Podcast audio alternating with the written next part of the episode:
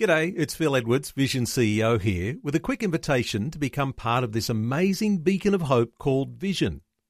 Together we can put our love into action to help people of all kinds build or rebuild their lives on the truth of God. Please consider the part you can play during our upcoming Visionathon appeal, remembering that it's your support that makes Vision possible, including this podcast. Life, culture, and current events from a biblical perspective. 2020 on Vision. And it's great to catch up now with Steve Schiller from Road Riders for Jesus. He's got a big Jesus tent, which he loves to take around the nation and uh, he's got a great heart to preach the gospel. It's a, a, blessing to welcome him on the show. How you doing, Steve? I'm doing really well, mate. Mate, I've uh, heard you preach a couple of times recently, and I thought I've got to get this guy on the radio to share a bit of his story. Uh, we're going to find out a bit more about Road, road Riders for Jesus and uh, what kind of bike you ride and all that kind of stuff shortly. But let's find out a bit of your story. Where were you born and raised? Uh, I grew up in the Adelaide Hills in South Australia. Okay. And were you raised in a, like a religious household? Or? I was raised in a Lutheran family. Okay. So we had a, um, I guess, pretty, pretty good start. Mm-hmm. But in many ways, I didn't connect with it at all. I just, um, I don't know. When when I was a kid, I I remember the scariest thing I ever heard was my Sunday school teacher saying, "When you die, you go to heaven and worship God for eternity." It kind of frightened the hell out of me. I thought, "What if it's like church?" okay, so did you? faithfully go to church, you know, through your teenage years, or did you fall away from the Lord? Uh, I had a problem with my attention span, um, so I really didn't pay attention while I was in church. I even went to um, uh, the primary school, um, and as a kid, I I remember the teacher reading us through uh, the book of Exodus, and I was thinking, "Wow, God's incredible," you know. Um, but I didn't see that happening today. I, I wanted it to be real for today, but it just seemed to be ancient and in the past, like like some sort of story, I guess. You know, rather than reality. Mm. Mm. So, did you stay faithful, or did you have a time away from the Lord? How did uh, how did your your life unfold? I found myself um, not uh, not living the sort of life that I should have been living. Mm-hmm. I, um, I, I guess um, uh, I, guess, I guess in, in real in real truth, um, you know, discovering that uh, Santa, Easter Bunny, all this stuff had been fed to me and and uh, unfolded to not be a reality. I, I ditched the whole God thing as well, you know, in my heart. Mm. So I hung around with a lot of the wrong people, uh, made friends with people that accepted me. Um, uh, I, I did a lot of stuff that wasn't right. Yeah. And I guess I was afraid that if God was real, I was in big trouble. Mm. Um, so the whole thing of God not being real was very attractive, mm. very, very attractive. It, it, sort of gave me a place where I could um, escape, um, and I didn't. I didn't think that. Um, I don't know. I didn't think of anything being spiritual at all. You know, to me it was just um, the world, and this is the way it is, and you know, uh, you you live for the moment. You know, that was pretty much it. And tell us what brought you back to the Lord. Oh, I decided I would um, go along to the youth group because I was getting in that much trouble with the other people that I was hanging around with. So I thought, well, I'm the bad, they're, they're the bad influence, you know. So I'll go along to the youth group. Um, I'll hang around there, and hopefully it will sort me out. Um, but the problem was I was causing all them to quit, getting all sorts of strife. Mm. So the strife just grew, you know. Um, they had a camp, and I went along to the camp. I turned up with a bootload of beer. Um, they didn't want me there. They were trying to get rid of me for the weekend. Um, I just sort of stood my ground and stayed. Mm. Um, you wouldn't have wanted me in your youth group, would you? and uh, anyhow, this guy came and he shared his testimony. His name was Barry Good, and he got saved in prison in Yatala in South Australia. Um, he'd done a bank robbery in Western Australia and knocked over the TAB in um, in Adelaide. And then he'd done a serious amount of prison time and he'd become a Christian. And he was talking about God like God existed, mm. which to me was just bizarre. I thought there's something mentally wrong with him, you know. In fact, I was so, I really hated him. Couldn't handle being in that um, in that group, you know. Uh, so when he left, I felt a lot more comfortable. Just went back to all my nonsense. Um, and then life spiraled downwards really bad. I uh, I wasn't living at home. I didn't fit in well, in my opinion, with the people around me. And I'll say in my opinion because my world was just limited to everything that was going on in my own head. Mm. And I believe it's the same for every person, you know. Um, no matter what happens, we've always got our own stuff going on in our heads. Mm. And um, so I was sleeping in my car and I was doing different things, and and uh, I ended up being tormented by the words that Barry Good had said: "If you find Jesus Christ, you'll know God." Mm. They kept on repeating like a like a bad curry, you know. I couldn't get rid of them. Um, I tried to push them out of my head. Um, I had a an encounter one night. I was with three friends. Um, when I say friends, we were just using each other really badly. Um, they just wanted to get off their faces on substance. We was out the other side of Strathalbyn, many miles away from any churches or Christians, and everything inside of me was saying, "This is wrong. Everything's wrong. Everything that I enjoyed is suddenly wrong." You know. And I walked away from the car, probably about 400 meters, and uh, you see, I didn't believe in God. I mentally, I I didn't understand God. I didn't believe in Him. Um, I, I was emotionally constipated, so to speak. Uh, I was just so shut down.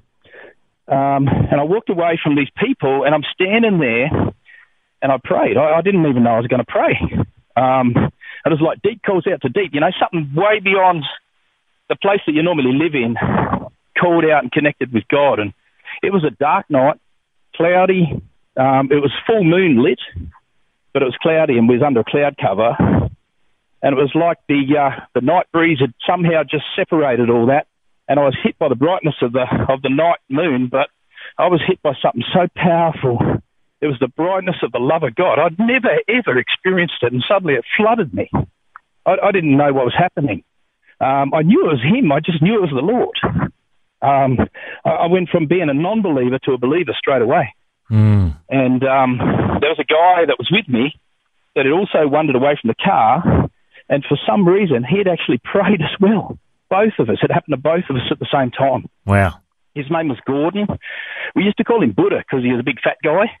um, something I am today, I suppose, bald bloke with a big belly. uh, but um, I parted company with him because I was so scared that if he told me this never happened, my life had nothing to anchor with. Mm. And suddenly it was like, I, I- didn't know there was Christian radio, mate. All, all I knew was secular. Um, and I'd turn the radio on, secular songs. The, the lyrics would just talk to me about all the stuff I was praying to God about, Wow. you know. Um, I, I didn't know what to do. I, I wanted to go to church, um, but I didn't want to go inside the church because I felt despised by the people. I didn't feel like I fitted in. So I'd sit on the doorstep of the church and roll a cigarette, and I'd be wearing all my black clothes and my Ripple Sole shoes and crying out to God, I need you more. And the, the very traditional minister of the church that I came from, he would um, he would nail us exactly what was going on in my life in his ten minute sermon. Mm. Uh, And I'm thinking, God, you're here, you know. Um, it was incredible. Well, I met up with Gordon two years later. Uh, we're both doing a Life in the Spirit course. We was amazed to find each other again. Um, just God is just good. Like if you open your heart to Him, He's right there. He's just waiting. Uh, tell us a bit about whether there was a big change in your life. Did everyone notice the difference? Uh, one of the guys in the workplace, he said to me, he said, "What's happened to you?" I said, "What do you mean?" He said, "You're different. What's happened?" I said, "Well, I um, I uh, I, I met God." He, he just laughed at me. uh, I, I didn't know how to evangelize. I didn't know how to, you know. He, I said, "What do you mean? What's different?" He said, "You're nice to people now. You was never nice to anyone before." Awesome. My whole worldview changed. I drove home from that place on the side of the road that night. I was throwing um, pornography out the window, alcohol, drugs out the window. I come to a packet of cigarettes. I said, I said, you're not getting them, so I put them in my top pocket and wrestled with them for another couple of years. And you know the stupid things that you do, and um, but mate, it was just an encounter that seemed to come with a seed that was sown, you know? Mm, that's Just awesome. Seed. And, and although I went to Sunday school and I went to uh, the primary school, um, when I had this experience, all of a sudden stuff started flooding back into my life, like, um, uh, you know, scriptures and verses of the Bible. You know, I, I wouldn't have been able to find them in my being, in my person, in my mind, or in my heart. Suddenly they're alive. And, uh, you know, Jesus said, I'll send the Holy Spirit and he'll remind you of everything that I've taught you. And, Mm. you know, uh, uh, hats off to my Sunday school teacher. she used to pray with one eye open and one eye shut, just to keep an eye on me, I think. You know? And you know, I think of the proverb that says, "Train a child in the way he should go, and when he's old, he won't depart from it." You know, and you had that great foundation in the Lutheran Church as a young fella, Oh, and yes, mate. and now the Lord's using that in your life as an evangelist. You're with a, a great ministry uh, called Road Riders for Jesus. Uh, what kind of bike do you ride? I've got a V-Star Yemi. Mm-hmm. Um, it's a custom cruiser, 1100. I love it. It's great. And I know you, you ride around Australia. Uh, I heard you preach at our soup kitchen recently, and you came to our church and did some stuff. And I was so inspired, mate. You've got a great gift on your life. And you've also got this Jesus tent that you set up, and you just go to towns and preach the gospel and fill up a tent with people, and you see miracles happen. Uh, tell us a bit about, you know, if people want to get you to come to their town, what what, what happens when the Jesus tent turns up in uh, in a in a local town around Australia? Wow. Well, we've done a few different places. Um, usually, n- no two meetings are the same. It's it's it's pretty incredible. We we had a meeting at Coffs Harbour. The first night was um, a guy had been watching it on Facebook, and he drove four hours to come. Um, and I had a word of knowledge. The Lord just gave me this word for something in someone's stomach that was being healed, and this guy responded. And I said, "There's a hard lump leaving you right now." He had stage four stomach cancer, and it just vanished. Wow. Um, so when people are hungry, God God turns up. You Mm. know what I mean? Mm. Um, and uh, we, we've done meetings in uh, Lowood. We've done quite a few. We've done at Fernvale, Coffs Harbour, Tasmania. Five meetings in Tasmania. Usually go for a full week. Um, we did Toowoomba with a guy called um, Edgar Mayer. He's a Lutheran minister, Mhm. and uh, yeah, we had about 300 people turn up on the Sunday morning, which was amazing. And I think we went for four days, and there was 35 people gave their lives to the Lord, and there was all sorts of miracles, and you know. Awesome. And you have worship was music there too? Oh yeah, yeah. Well, mate, if I if I start um, playing the guitar and singing, most people walk out. But we got some pretty good ones. You know, some people that will come and give you a hand, and you know, Uh, Steve, I'd love to know a bit of uh, this story that you share when you preach the gospel. I heard you preach recently at the soup kitchen and you just had everyone in the palm of your hands. A whole bunch of people came to Christ.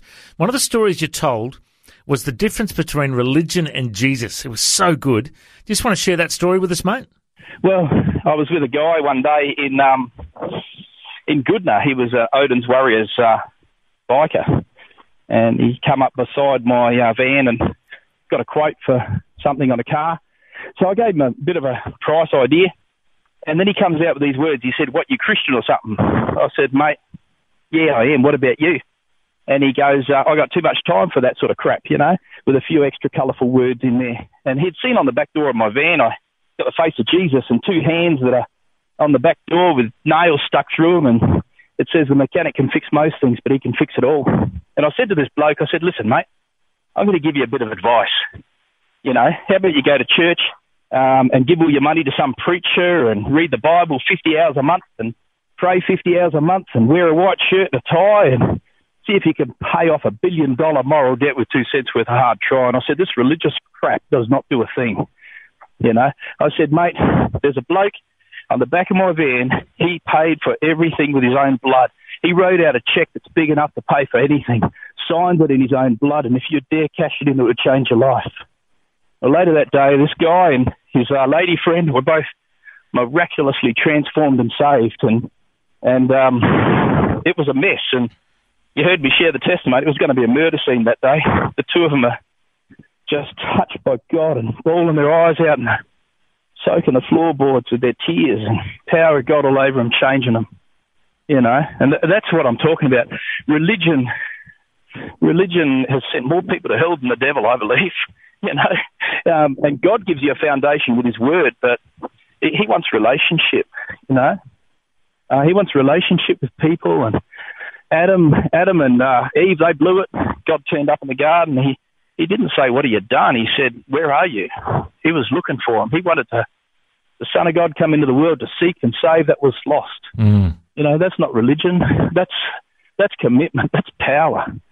You know, and um, I don't know what else can you say about it. Well, mate, you know what? I've been inspired to meet up with you recently and hear you preach. And I've, you know, we saw people come to Christ at the soup kitchen, and we've seen you pray for people, and we've seen miracles. You know, uh, you, you've got a genuine gift on your life, and I just pray that the Lord will open many more doors for you to preach the gospel around our nation, and maybe people want the Jesus tent in their town. Uh, if they want to.